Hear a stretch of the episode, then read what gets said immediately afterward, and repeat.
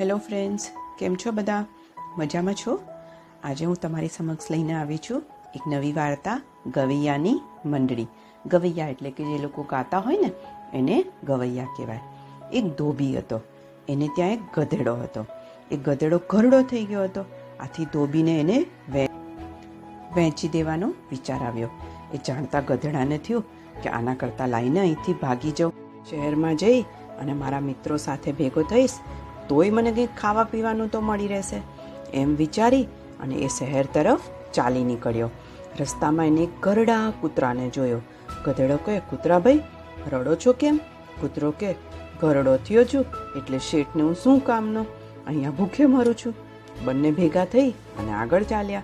રસ્તામાં એને એક બિલાડીને જોઈ. ગધેડાએ એને જોઈને પૂછ્યું કે, મિનીબેન, કેમ જરાક દુઃખી લાગો છો? બિલાડી કહે, ભાઈ, હવે હું ઘરડી થઈ છું. એટલે હવે ચિંતા થાય છે કે હું મારું જમવાનું પેટ ક્યાંથી ભરીશ?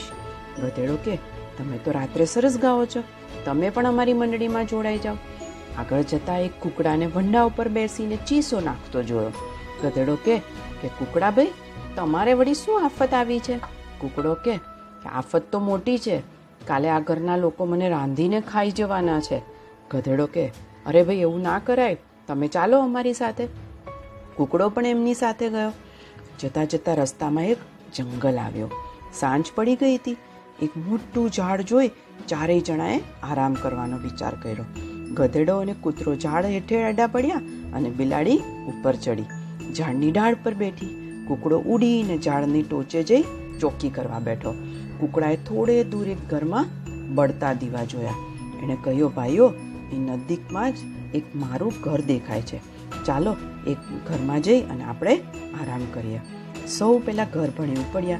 ત્યાં પહોંચ્યા એટલે ગધેડાએ બારીમાંથી અંદર ડોક્યું કર્યું અને બોલ્યો કે, મિત્રો, અંદર તો લૂંટારા બેઠા છે. એની ટેબલ પર ખાવાનું છે, સોના મહોરો અને દાગીનાના ઢગલા છે. સૌ કે, આપણે તો અંદર જ જવું છે, પણ અંદર જવાય સી રીતે? છેવટે એમણે એક યુક્તિ વિચારી. ગધેડાએ પોતાના આગલા પગ બારીની ઉપર ટેકાવ્યા, પીઠ ઉપર કૂતરો ચડ્યો એને કૂતરા ઉપર બિલાડી ચડી અને છેલ્લે બિલાડીની પીઠ ઉપર કૂકડો ઊભો રહ્યો. પછી સૌએ એક સાથે મોટા અવાજે, હાચી હાચી, હા, વાવ, હાચી હાચી, હા, વાવ, મ્યાવ મ્યાવ, કુકડે કુક કુકડે કુક. અને એમ ગાતા ગાતા ગવૈયાની મંડળી એકસાથે બારીમાંથી ઉંદર કૂદી પડી. લૂંટારા તો ચીઝ પાડવા માંડ્યા.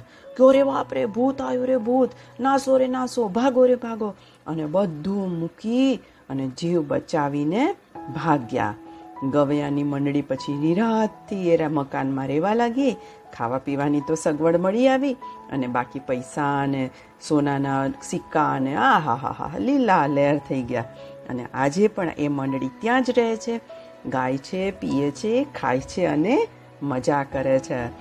તો જોયું ને બાળકો ક્યારેય કોઈ વસ્તુથી નાસી જવાનું કે ભાગી જવાનું? નહીં, જીવનમાં દરેક સમસ્યાઓનો સામનો જો હિંમતથી કરીએ, તો બધી જ વસ્તુ આપણને આસાનીથી મળી જાય. બરાબર ને? તો ચલો બાળકો બધાને કાલે ફરીશું, મળીશું એક નવી વાર્તા સાથે.